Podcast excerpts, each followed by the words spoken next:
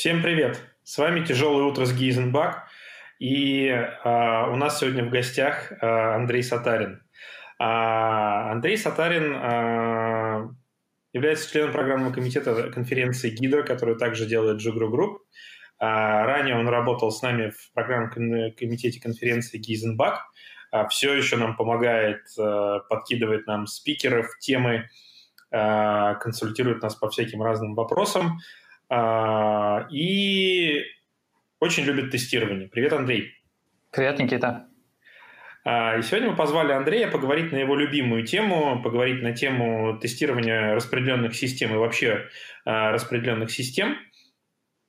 Почему? Потому что тема эта у нас достаточно горячая, актуальная. У нас уже было несколько докладов, связанных с этим, и мы хотим их сделать еще больше. Вот. И хочется сделать какой-то небольшой интро на эту тему вместе с Андреем, подискутировать, может быть, на некоторые вопросы, а, обсудить какие-то тренды. Итак, Андрей, что такое распределенные системы? Ну, если совсем вкратце, то как только у вас появляется вызов по сети, ваша система становится распределенной. То есть, а, предположим, у вас есть мобильное приложение, и на нем, не знаю, что-то происходит локальное, там, не знаю, калькулятор.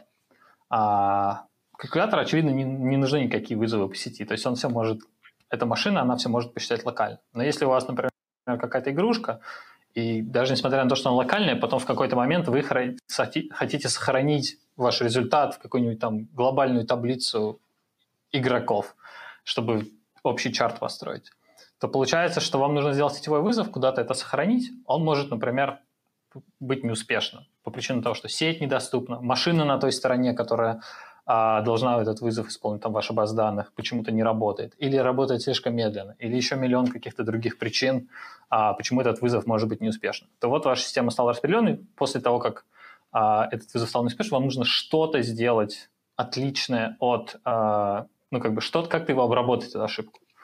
Эта проблема не возникает, если система локальная, потому что если у вас э, сбой произошел, это означает, что у вас, например, если у вас сбой внутри процесса, скорее всего, это означает, что весь процесс как бы ведет себя некорректно, и можете перезапуститься, условно говоря. То есть убить весь процесс, у вас произошло что-то настолько неожиданное, что чего вы не ожидали. Вот. А в распределенной системе вам нужно как-то реагировать, не можете просто убить ваш... Это может быть некое дефолтное поведение, но скорее всего, вы хотите какое-то другое поведение, отличное от вот этого а, простого перезапуска своей системы.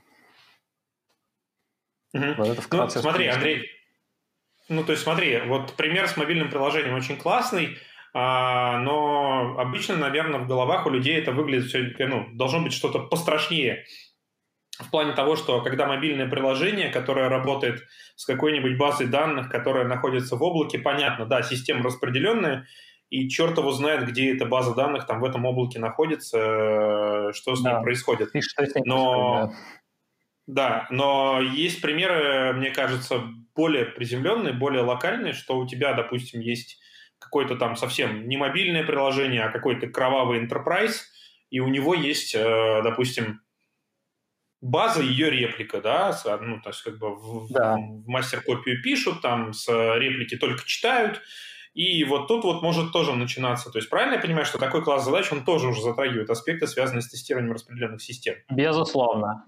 И в том в сценарии, который ты описал, когда мы в uh, primary реплику пишем, а secondary реплики читаем, это как бы uh, все хорошо.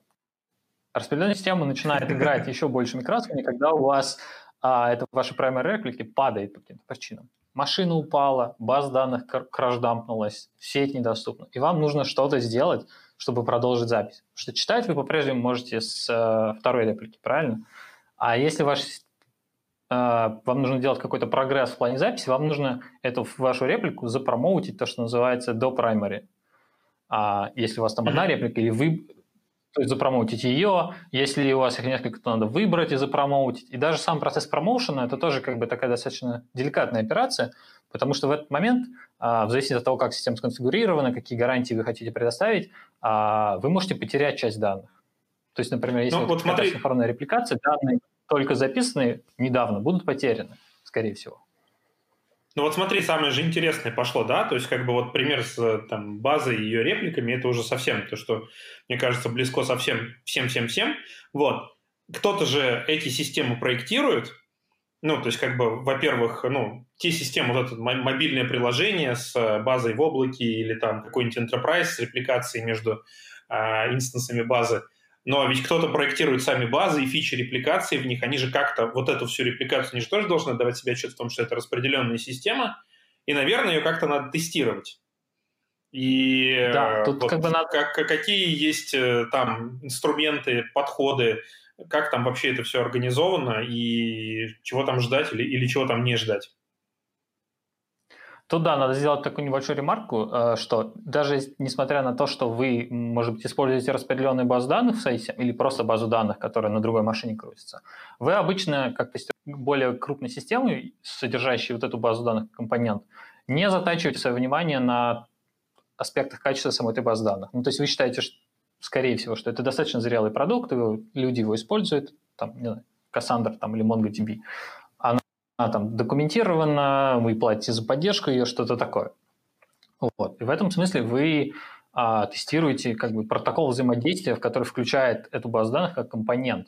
То есть ваша как бы, работа здесь скорее чуть более верхнеуровневая, потому что а, даже если вот штука, которая там внутри, а, работает идеально, если мы делаем такое предположение, то вам все равно, у вас все равно полно работы. А вот как тестируется она, да, это, условно говоря, вы просто идете чуть глубже, и там есть, да, свои техники. А, а, это начиная от э, таких штук, как э, формальная верификация, то есть когда у вас есть а, модель этой системы, как все протоколы не должны работать, и вы ее верифицируете, что эта модель, что сам именно протокол, алгоритм, еще даже не написанный на языке программирования или написанный на неком очень специфичном языке программирования, типа TLA+, этот протокол предоставляет те свойства, которые вы, от системы хотите получить. Как бы, а, а, подход именно с формальной верификацией был популяризирован в статье а, Formal Methods at Amazon Web Services, которая вышла, по-моему, в конце 2014 года или просто в 2014 году в какое-то время. Вот. А после этого там есть много других статей. Сейчас даже целая конференция есть по формальным методам тела и плюс. Она как раз, кажется, будет в сентябре в этом уже скоро. А, где люди делятся опытом, как, как они используют формальную верификацию, какие-то протоколы. Из известных, широко известных систем это Elastic использует э, формальную верификацию. У них есть даже прям для своих протоколов верифика- э, репликации. А MongoDB для транзакций у них есть, по-моему, формальные спецификации. Эти штуки все, поскольку сами системы open source, э, можно найти даже эти формальные спецификации. На этом, естественно, ни, никоим образом тестирование не заканчивается. Как мы прекрасно знаем, тестирование – это такой многослойный процесс, примерно как security, когда вам нужно разные аспекты разными методами тестировать. И даже если ваш протокол идеален, а, это никоим образом не уберегает вас от обычных ошибок, которые могут случаться, или не совсем обычных ошибок а реализации. И поэтому вам нужно делать а, уже, скажем, такое тестирование с реальными машинами, с реальными сетями, а, или, может быть, с эмулированными сетями достаточно популярен в последнее время набирает обороты а, подход, когда вы эмулируете сетевое взаимодействие и просто эмулируете, опять же, потери пакетов, эмулируете какие-то сбои, то есть ваши компоненты вместо того, чтобы писать на, на настоящий диск, пишут на какой-то эмулированный диск, в котором вы можете сказать, что давайте теперь потеряем последнюю запись или покараптим вот этот блок. Как система будет реагировать? А, какие-то такие вещи. В реальных системах это, ну, как бы царь и самый популярный метод, это то, что называется Jepsen. Это целый проект, слэш-продукт, слэш open source э, система, слэш Я бы э, сказал, еще блогов, инициатива даже целая, да. Да, это целая штуковина, которая тащится вперед одним человеком, Кайлом Кингсбери, который периодически, сейчас он даже как консалтинг этот продает, и периодически публикует э, статьи про то, как он исследовал безопасность, то, что называется свойство safety в воспаленных системах, а разных систем, таких как ну, CockroachDB, MongoDB. Недавно он Postgres исследовал, несмотря на то, что Postgres это не распределенная система, а, удивить... и она очень зрелая. Удивительным образом он нашел там багу, которая там была достаточно давно, то есть годы. А, оказывается, там сериализуемость в Postgres содержит не все истории сериализуемые то есть Postgres mm-hmm. содержит багу. а, несмотря на то, что действительно очень зрелая система, и так бывает часто, что даже зрелая система начинаешь глубже смотреть через какой-то новый аспект, через какой-то новую, а, каким-то новым углом, все равно находишь баги. Просто потому что никто там никогда не смотрел, и система настолько сложная, настолько огромная поверхность а, в плане фич у современных баз данных таких систем, и настолько огромное количество разных штук, которые могут пойти не так, что приложи достаточно усилий и всегда найдешь багу. Окей, да, вот то есть как бы на самом деле получ...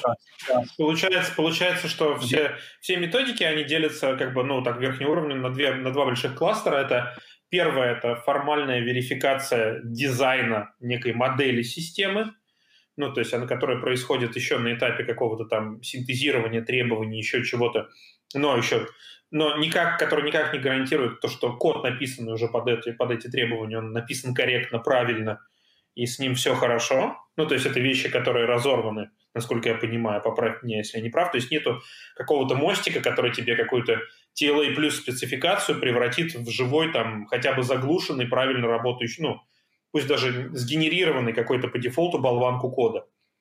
Ну, сейчас нет ничего ну, такого. Ну, такие мостики существуют, но они скорее гораздо ближе к ресерчу, чем к какой-то реальности. Из, из примеров mm-hmm. есть э, Microsoft, Microsoft Research статья, называется Iron Fleet, где они формально специфицировали распределенный key value storage. После этого его, условно говоря, сгенерировали его код из прям формальной спецификации. Но там тоже есть разные методы генерации, и тот, который они используют, он, опять же, не гарантирует точного, точной трансляции формальной спецификации. И даже после этого у них были ошибки в этой системе. Есть другая статья других людей, которые просто нашли, э, говоря, простые старые известные программистские ошибки.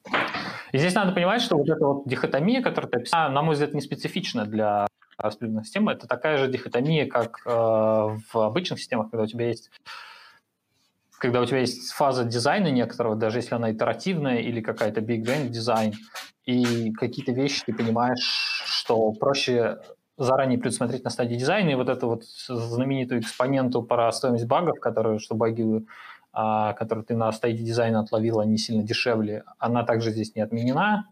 Здесь просто как бы сильно больше а, каких-то, может быть, нюансов, ну, на мой взгляд, в плане того, что есть какие-то вещи в распределенных системах, которые прям запрещены на уровне теорем. То есть даже если ты очень хочешь это в своем дизайне, надо понимать, что это невозможно, например.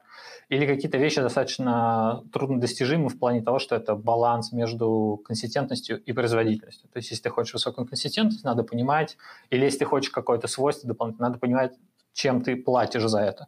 Если обычно в случае высокой консистентности ты платишь перформанс. Так же, как вот, ну, все мы знаем вот эти NoS, движения NoSQL, когда, да, у вас не быстрее, но зато быстрее, лучше скалируемость, и можно напихать данных, сколько влезет в ваши машины. Но вы заплатили okay, за это чисто инконсистентность. И второй кластер большой, это когда мы взял, берем уже как-то сдизайненную вот эту распределенную систему и тестируем ее поведение, что называется, ну, если, может быть, не совсем в мясе, но в каком-то приближении к реальности. То есть мы либо тестируем протокол, на уровне того, что он как бы консистентно работает между узлами этой системы, либо прям сами звенья системы, либо прямо вместе с железом, что, я думаю, более актуально для всяких сетевых штук. Ну, то есть софт, который садится на сеть и как-то пытается ее менеджить. Есть ли что-то ну, да, еще кажется, вот этих двух кластеров? Ну, есть э, подходы с симуляцией связанные, то есть когда, например, известно, было в свое время популяризировано, и мне кажется, сейчас DB один из таких э, проектов, где это было сделано прямо с самого начала. Э, они прямо с самого начала строили систему таким образом, что они могут эмулировать все. То есть ты можешь, у тебя все детерминировано в системе, и ты можешь, условно говоря, все вот эти возможные комбинации сценариев прогнать, а, там, что будет, если у тебя будет порядок а, сообщений обратный. Там, ты послал три сообщения, у тебя в порядке 1, 2, 3. Что будет, если они пришли в, в порядке 1, 3, 2, 3, 2, 1. И ты все вот это можешь программка самой системы. То есть ты в этом смысле у тебя, условно говоря, система с самого начала была таким образом спроектирована, что у нее есть некая абстракция сети, и при необходимости ты можешь этой абстракцией сети управлять. Ты можешь туда вклиниться и давайте перепорядочим пакеты. И это им помогает в плане тестирования, и они... Но э, надо понимать, что запихнуть это в существующую систему, например, взять э, какую-нибудь Кассандру или там, в которой это изначально не было, и встроить, возможно, но это просто сильно много труда. То есть это такое mm-hmm. эмулирование как бы реального окружения через программирование. Это тоже достаточно а, преимущество здесь в том, что ты можешь гораздо больше перебирать комбинации, то есть тебе, э, в отличие от того, как у тебя система работает в обычной сети, у тебя, скорее всего, пакеты будут практически всегда в правильном порядке приходить. В явном виде перебить порядки и получить гораздо больше по плане разных вариаций событий за то же самое или там за меньшее, сильно меньшее время, чем просто рандомно кидая.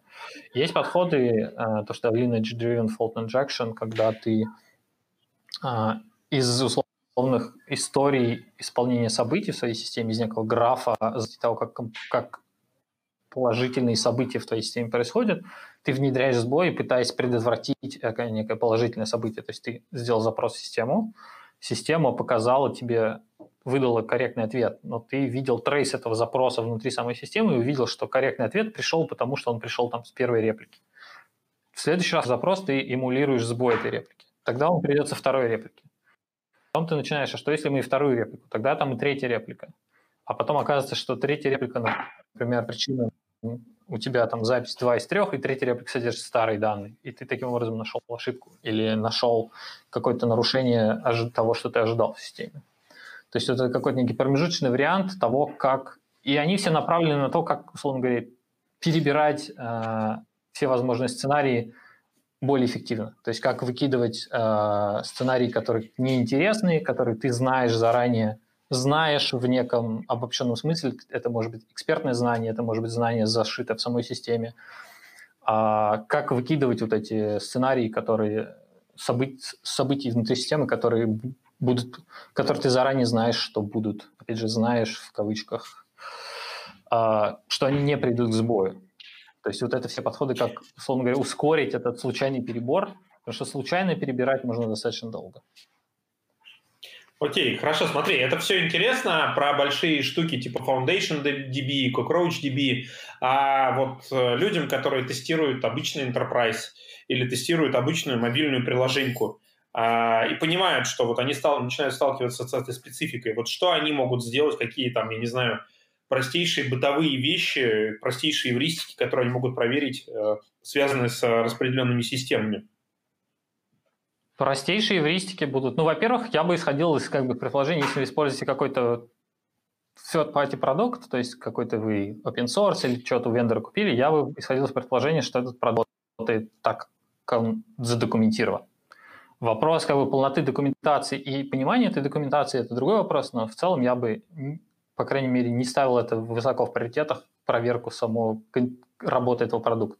Ваша тогда задача смещается как бы, то есть вы подразумеваете, как обычно это бывает, идете как бы сверху вниз и считаете, что все компоненты вашей системы работают, по крайней мере, компоненты, которые вы купили и заплатили за них деньги или там а, были предоставлены другим компаниям, они работают как задокументированы. И ваша задача тогда здесь получается протестировать протокол, который вы написали поверх этих компонентов и взаимодействия. Потому что распределенная система обладает свойством того, что нельзя просто так взять две работающие, идеально работающие распределенные системы, собрать из них третью и сказать, что она тоже будет идеально работать. Потому что как бы, дьявол в деталях, и в данном случае детали – это протокол взаимодействия этих систем. Есть хороший пример э, с кавкой. Э, как известно, для того, чтобы кавка работала, э, нужно еще и Zookeeper держать к ней. Потому что Zookeeper предоставляет ей свойства лидера предоставлять они, выбор они лидера, сейчас, сейчас пытаются это все да, да. выпилить. От этого отказаться, но вот в текущих версиях, насколько я знаю, с Kafka в продакшене и в более старых, конечно, тоже Zookeeper необходим. Так вот, как бы Zookeeper известная зрелая система, а, в ней как бы очень мало багов, даже в свое время Jabs, по-моему, была одна из первых систем, которую Jabson тестировал и ничего не нашел. А, Kafka тоже достаточно зрелая система, и вот оказалось, что есть сценарий вот этого протокола взаимодействия между как бы машинами Kafka и машинами Zookeeper, при котором Kafka теряет данные. Несмотря даже на то, что Zookeeper работает, Kafka работает, они оба работают. Но тем не менее, как бы, именно ошибка заключается в как бы ошибка крылась именно в этом протоколе. Поэтому вы как тестировщик, который, условно говоря, работает с системой, если вы там как-то хитро, вы фактически всегда хитро как-то используете вот эти готовые компоненты, то ваш фокус должен смещаться в протокол взаимодействия. И какие-то простые примеры здесь. Что будет, если машина, в которую вы коннектитесь, будет убита? Ну, то есть сама нада упадет. то даже обычно kill минус 9 вы на ней сделаете. Что будет, если э, соединение разорвется? Э, да. А, удивительным образом, а, особенно если вы никогда этого не делали, а, количество ошибок, которые открываются таким образом, оно прям огромное. Потому что это те пути, по которым мы били, скорее всего, даже если, если у вас офигенное покрытие юнит-тестами, скорее всего, покрытие путей каких-то исключений, ошибочного выполнения, оно, скорее всего, достаточно маленькое, потому что люди редко фокусируются на этом, если специально как бы не прикладывали огромных усилий для этого, потому что там много разных ошибок. Даже если вы там, условно говоря, поймали 10 эксепшенов после вашего метода и всех обработали, никто не гарантирует вам, что метод вам не кинет 12, 12 эксепшенов разных. И вот вы разорвали сеть, и у вас те два эксепшена, которые вы не обработали, вот они вылезли и как на них реагировать, вы не знаете. На 11 надо одним образом реагировать, а на 12 другим образом, чтобы консистентность сохранить. Вот, поэтому а, здесь как бы вот этот обычный kill минус 9 или какие-то просто дергания, они могут очень сильно помочь. Наверное, вот хороший пример, мне кажется, с которым многие могли на бытовом уровне сталкиваться, это когда вы пользуетесь там мобильным приложением где-нибудь, где сеть не очень хорошая и все начинает работать медленно. Или плохо, или медленно и плохо. Или перестает вот. работать а, вообще. Понятно? Да, или вообще какая-то непонятная штука происходит. И понятно, что протестировать это на самом деле не так сложно, если вы зажмете там сеть, эмуля, или просто начнете там, я не знаю, накройте вашу Wi-Fi точку кастрюлей, чтобы сеть не шла, какие-то такие вещи. А, и просто посмотрите, как ваше приложение работает. Это может быть даже какой-то тест руками, но, скорее всего, чем сложнее ваша система, тем больше вам нужно автоматизировать, потому что вам нужно наблюдать какие-то вещи, которые происходят на порядке миллисекунд или даже меньше. А, вот. Что будет, если у вас две какие-то конкурирующие операции, и они и при этом сбой. Вот. Поэтому, ну, мне кажется, начинать надо с таких простых тестов. Это может быть какой-то даже ручной э, kill минус 9, который вот я говорю, и либо какие-то ручные передергания сети, вытыкание проводов, какие-то такие вещи. И они, на самом деле, очень э, полезные э, в плане того, что баланс между затратами и результатами очень хороший. То есть не нужно сразу городить как гигантскую машинерию, а проверять все типы сбоев. При этом Тут еще аспект заключается в э, момент, вот как, по моему опыту, что когда вы начинаете, особенно с небольшого количества сбоев, даже прям с одного, а это сильно помогает э, упростить, собственно, дебаг этих багов. Потому что вы точно знаете, что у вас была система, в которой не было сбоев вообще, потом вы добавили один единственный тип сбоев. Kill минус 9. Ваш процесс в какой-то момент, процесс ваш там на сервере в какой-то момент умирает. И теперь вы точно знаете, что единственное, что поменялось, это вот этот, э, ну, то есть, как бы, принцип меняет, ну, меняет только что-то одно в один момент времени. После того, как вы выловили какое-то количество багов, вы добавляете следующий сбой. Например, давайте теперь сеть ломать. И тогда вы с высокой степенью вероятности знаете, что для сбоев, которые вы нашли после этого, требуется оба события. То есть вам нужно, чтобы где-то процесс упал, и как-то где-то еще и сеть поморгала. И это уже сильно проще, чем, может быть, это, ну, естественно, может быть, это сеть отдельно. можете как бы так играть с этим, то есть отключать сбой. Это вот то, то, что мы делали в свое время в Яндексе для исследования. То есть, например, мы находим какую-то багу, и мы знаем, что у нас там внедряется пять разных типов сбоев, а, но мы не знаем, как бы, как, какие из них действительно нужны для того, чтобы эту багу повторить. Мы просто убираем какие-то сбои постепенно, и оказывается, что нужен только один из них или только два. И только и вот эти два приводят, собственно, к сбою. Тебе не нужно пытаться угадать, что там произошло, потому что исследовать эти системы достаточно сложно. У них много событий происходит. А, и интроспекция не всегда как бы идеальная. То есть ты ее дописываешь по ходу для своих собственных исследований багов. Вот. Поэтому вот такие как бы постепенные наращивания сбоев, они помогают и в плане того, что их проще делать, и в плане того, что проще исследовать уже, собственно, сами баги, которые таким образом были найдены. Окей. Андрей, слушай, а вот для тех, кому это прям надо, для тех, кто заинтересовался, что ты порекомендуешь почитать, а, посмотреть, может быть, какие-то видео с каких-то конференций, может быть, какие-то блоги, может, какие-то книжки?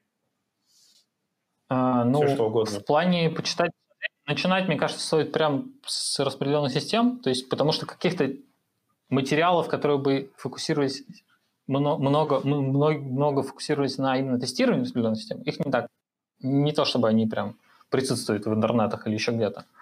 Но материалов про распределенную систему достаточно много. То есть это либо какие-то книги, типа вот Designing Data Intensive Applications э, Мартина Клепмана, отличная книга, она дает очень хороший обзор. Если куда-то хочется глубже идти, э, там всегда очень ценные подборки статей, каких-то других э, блогов, ссылок на документацию.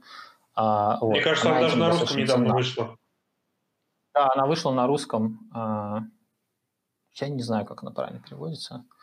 Вот. Но она есть на русском, она, да.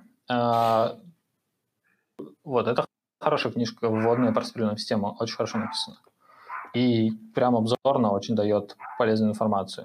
В плане какого-то тестирования каких-то есть отличный блокпост uh, Testing Microservices and Staying Sane uh, Синди Сридхаран.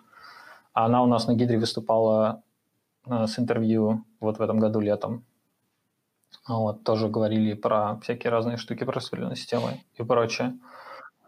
Uh, uh, есть прям хорошие списки литературы. Ну, это не литература, это такие скорее более фундаментальные, теоретические, академические статьи. И есть прям люди публикуют списки э, неких листов для чтения того, что, для того, чтобы глубоко погрузиться в распределенную систему.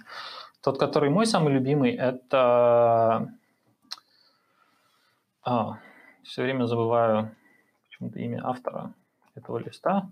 В общем, э, блог называется The Paper Trail, и, он, и блокпост называется что там Distributed Systems Reading List. Там, если на The Paper Trail, он через тире везде пишется, thepapertrail.org. А если вот туда вот пойти, там прям будет э, ссылочка на Distributed Systems Reading List. Там отличные статьи, но он более как бы академически направлен. Но там есть еще подборка статей, которые прям отдельно выделены. Это статьи про, систем, про распределенные системы. Что распределенные системы – там огромное количество трейдов, которые можно делать. Можно сделать консистентную систему, можно делать key value storage э, без транзакций, можно делать там еще какой-нибудь обработчик типа кавки очереди, можно делать stream процессинг, можно делать real-time, можно делать batch процессинг, можно делать файловую систему распределенную типа CF или HDFS, которые тоже совершенно разные, несмотря на то, что они оба как бы называются файловые системы, они все совершенно разные и по гарантиям, которые представляют, и по use cases, для которых они нужны. Вот. А, то есть такие вещи тоже классные. Доклады есть... Ну, есть мой старый доклад, который я не знаю даже, стоит ли рекомендовать, который прям так называется, тестирование распределенных систем. Стоит, стоит. А, окей. Okay. А, есть э, доклады тоже с Гизенбага, это доклад э, Джека Ван Лайтли про как раз про формальную спецификацию для распределенных систем и доклад Nissan Харамати про, я не помню, как он называется, про стрим процессинг. Я же ничего не путаю, он же делал доклад в Гизенбаге, да? Да, да, был. Вот. А они классно описывают как бы те конкретные примеры, которые, с которыми системы, с которыми они работали, и да, это хорошие доклады. Вот. Из каких-то штук, которые не совсем про распределенные системы, но, на, взгляд, на мой взгляд, они отлично, тоже очень полезны, это Шри Мохан, тоже на Гизенбаге, на, недавно совсем, про тестирование обычной файловой системы, даже разных файловых систем. И, на мой взгляд, он хорош тем, что он как бы показывает, насколько там как бы можно глубоко идти и насколько скорее делают то, что немножко ближе к exhaustive testing. То есть они перебирают как бы все возможные варианты и смотрят, что вообще будет происходить. И оказывается, что файловые системы, несмотря на то, что они тоже очень зрелые продукты, и там э, как бы люди ими пользуются, и все должно как бы работать, они на самом деле тоже те гарантии, которые они предоставляют, есть некоторые кордон кейсы, в которых есть баги несмотря на то, что они очень все зрелые, эти файловые системы. Вот. И мне нравится этот подход в целом, потому как, как они делают это. И этот некий такой, на мой взгляд, а, хорошее окно в, прям в настоящий компьютер-сайенс с угла тестирования. То есть не просто там, где люди какие-то алгоритмы придумывают, новые сортировки, а какое-то такое прям хардкорное тестирование и компьютер-сайенс вместе. А, мне нравится эта штука. Вот. Mm-hmm. А, другой доклад, который тоже в некотором роде близок к этому, это Redundancy does not imply fault tolerance. Здесь целая даже статья про это, которую я очень люблю. которая тоже смотрит на распределенную систему под, под углом, под которым до этого, ну, крайне мне неизвестно, кто-то на них осмотрел, они смотрят на распределенную систему, что будет происходить, если у вас не сбой в сети, а сбой в вашем персистентном диске. То есть обычно во всех системах подразумевается, что как только вы записали на диск, у вас там это все вечно хранится и никогда никуда не пропадает. Потому что у вас там три копии, если эти копии куда-то прошли, то вы там их заменяете – но исследование того, что же будет происходить с самой системой, когда ваша запись, например, будет неуспешна, или она произойдет успешно, но потом вы эти данные потеряете из-за того, что называется там битрот, то есть ваш диск не вечен, да, он сделан из обычной материи, умеет тоже ломаться, причем умеет ломаться частично, диск вылетает, а там кусочки он начинает какой-то мусор или ошибку при чтении или еще что-то. И вот они исследуют различные системы и их поведение в таких сценариях, когда сеть работает отлично, ничего не, не крашится, просто у вас блок данных перестает читаться или начинает возвращать мусор, или ошибку. Что происходит? И оказывается, что очень многие системы в таких ситуациях начинают сами себя караптить, или начинают быть недоступны, или еще какое-то странное поведение, которое вам бы не, совершенно не хотелось а, иметь. Вот. То есть это тоже очень кру- крутой подход, на мой взгляд, потому что он показывает, что как только вы начинаете смотреть на новые типы ошибок, а, вы сразу же на новые типы ошибок, в смысле на новые типы сбоев, ошибок, наверное, здесь неправильно, на новые типы сбоев в системе, а вы сразу скрываете новые типы как бы верхнеуровневых ошибок а, вашего поведения распределенной системы. Потому что ну, вы до этого туда никогда не смотрели, и это как первый раз написать юнит-тест на, на код, который никто до этого не исполнял. Скорее всего, там будут ошибки. Это просто чуть более сложно и на чуть более верхнем уровне. Мне тоже очень нравится этот доклад. Вот тут такие, такие штуки. Окей, мы все ссылочки, я думаю, в описании к выпуску покидаем. А, да. Что ж, наверное, на этом у нас на сегодня все. Андрей, спасибо тебе большое, что уделил нам время, и у тебя совсем тяжелое утро сейчас, насколько я понимаю, за счет разницы часовых поясов. Вот. А, спасибо и до встречи. Спасибо вам. До встречи.